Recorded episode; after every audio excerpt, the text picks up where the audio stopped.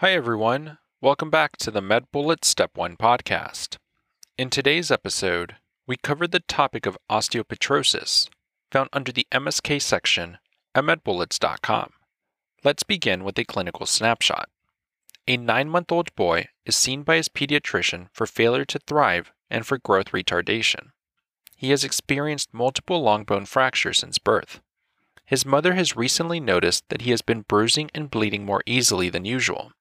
He has also developed chronic nasal stuffiness. Let's continue with an introduction to osteopetrosis. Clinically, it is defined as a metabolic bone disease caused by defective osteoclastic resorption of immature bone. Osteopetrosis is also known as marble bone disease. Remember that osteopetrosis translates to stone bone in Greek. In terms of the epidemiology, this is a rare condition. Its estimated incidence is 1 per 100,000 to 500,000 births. Demographically, there's a malignant infantile variant which is autosomal recessive and it presents in infancy. The intermediate variant, which is autosomal recessive, presents in childhood. And the benign adult onset variant, which is autosomal dominant, presents in late adolescence. In terms of normal bone remodeling cycle, remember that healthy bone formation relies on an appropriate dynamic balance between osteoblast mediated formation and osteoclast mediated resorption. Remember that osteoblasts synthesize bone matrix and osteoclasts acidify and degrade bone matrix to allow for new bone formation. Now, in terms of the pathophysiology of osteopetrosis, Osteoclasts are unable to adequately acidify bone matrix. The autosomal recessive forms are caused by proton pump, chloride channel, or carbonic anhydrase 2 dysfunction. The autosomal dominant form is caused by chloride channel dysfunction. And there is impaired bone resorption, which leads to overly dense bone that is more likely to fracture.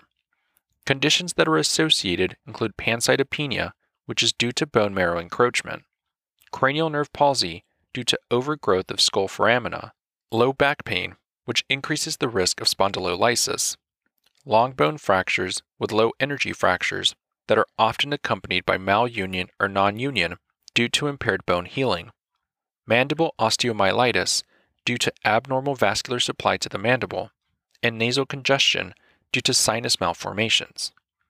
In terms of the natural history of the disease, Remember that the autosomal recessive forms, such as the malignant infantile variant, are typically fatal in infancy. For the intermediate variant, patients can live to adulthood, but lifespan is often shortened. And in the autosomal dominant form, there is a normal lifespan with otherwise good health. Moving on to the presentation. The autosomal recessive forms are frequently symptomatic. This may include multiple long bone fractures, more often in the lower extremities than the upper extremities, which is more often in the axial skeleton. It may also present with cranial nerve palsies, frequently in the optic nerve more so than the auditory nerve, more so than the trigeminal nerve, and more so than the facial nerve. There may be pancytopenia, which can present with severe anemia, easy bleeding and bruising, and frequent infections. Patients may present with mandible osteomyelitis due to an abnormal vascular supply to the mandible, nasal congestion due to sinus malformations, failure to thrive, and growth retardation. On exam, one may note macrocephaly, hepatosplenomegaly due to compensatory extramedullary hematopoiesis, and poor dentition. In the autosomal dominant form, patients are frequently asymptomatic and diagnosed after a low energy pathologic fracture. Symptoms may include symptoms of anemia and early onset osteoarthritis. The physical exam is often normal. In terms of further imaging, Radiography is indicated, with recommended views being multiple views of any bone of interest. Specific findings may include generalized osteosclerosis. This is where bones may appear uniformly dense and sclerotic and are referred to as quote unquote rugger jersey spine or sandwich vertebrae. One may also note constriction of the diaphysis with metaphyseal flaring. This is referred to as quote unquote Erlenmeyer Flask deformity. One may also note loss of the medullary canal diameter bone in bone appearance or endobone, and evidence of prior fractures. In terms of further studies, serum labs may demonstrate pancytopenia due to bone marrow encroachment, increased acid phosphatase due to increased release from defective osteoclasts, low to normal calcium levels, increased parathyroid hormone secondary to hyperparathyroid hormone, and normal to increased alkaline phosphatase. In terms of the differential, make sure to think about McCune Albright syndrome, with distinguishing factors being that this presents with polyostotic fibrous dysplastic lesions, endocrinopathy, and cafe au lait spots. Also think about achondroplasia, with distinguishing factors being that this presents with a shortened stature, macrocephaly, shortened extremities, and a normal lifespan. In terms of treatment, medical management includes bone marrow transplant. This is indicated for autosomal recessive forms. The purpose is for normal donor cells to provide normal osteoclast functioning. Another option is high dose calcitriol. This is also indicated for the autosomal recessive forms. Its purpose is to stimulate dormant osteoclasts to increase bone resorption. And lastly, complications related to osteopetrosis include malunion or non-union of fractured bones and refracture. Now that we've discussed the major points relating to osteopetrosis, let's walk through a question to apply what we've learned and get a sense of how the topic might be tested. For this question, consider the following clinical scenario. An 11 month old male is brought to the emergency department by his mother. The mother reports that the child is in severe pain and has not moved his right leg since earlier this morning when he was crawling on the floor. The child did not fall or sustain any obvious injury. The child's past medical history is notable for anemia and recurrent infections since birth.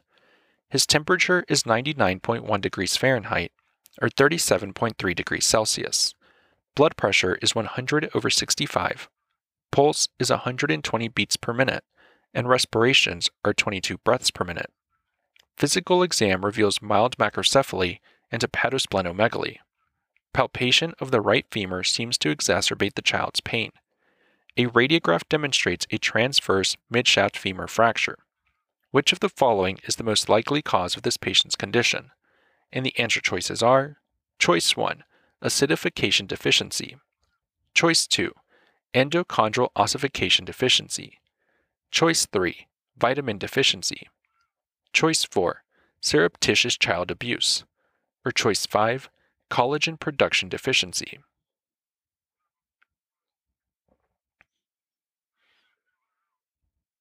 The best answer to this question is choice 1, acidification deficiency.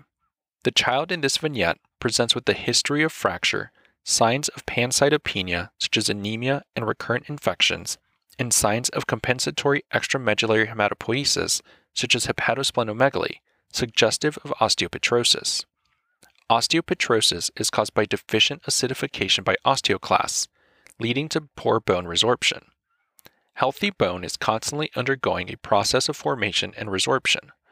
Osteopetrosis is a genetic condition caused by a defect in carbonic anhydrase 2. This enzyme is used by osteoclasts to acidify bone for breakdown. Without functional bone acidification, bone turnover will be impaired. Bone will become thickened and normal hematopoiesis in the bone medullary canals will cease, leading to pancytopenia and extramedullary compensatory hematopoiesis. Additionally, bone will become overly dense predisposing affected children to fractures. Let's also discuss why the other choices are incorrect. Choice 2. Achondroplasia is the most common type of disproportionate dwarfism. It is caused by a deficiency in the endochondral ossification, which is the process of bone formation over a cartilage based ossification center. Choice 3. Rickets is caused by vitamin D deficiency in early childhood. It is characterized by soft bones, short stature, a waddling gait, and leg bowing. Choice 4. Although child abuse should always be suspected in a child with an unusual history of fracture, the presence of other signs and symptoms of osteopetrosis, such as anemia, recurrent infections, hepatosplenomegaly, and macrocephaly, makes this diagnosis more likely. Choice 5. Osteogenesis imperfecta is caused by insufficient production of normal type 1 collagen. It is characterized by increased fracture risk in childhood, blue sclera, tooth abnormalities, and hearing loss. Finally, a bullet summary. Osteopetrosis is caused by a mutation in carbonic anhydrase, leading to the inability of osteoclasts to appropriately acidify and resorb bone. That's all for this review about osteopetrosis. We hope that was helpful. This is the MedBullets Step 1 podcast, a daily audio review session from MedBullets, the free learning and collaboration community for medical student education. As a reminder, you can follow along with these podcast episodes by reviewing the topics directly on medbullets.com. You can listen to these episodes on the MedBullets website or phone app while reading through the topic. If the MedBullets podcast has been valuable to you, we'd be thrilled if you considered leaving us a five star rating and writing us a review on Apple Podcasts. It will help us spread the word and increase our discoverability tremendously. Thanks for tuning in. We'll see you all tomorrow, right here on the MedBullets Step 1 podcast.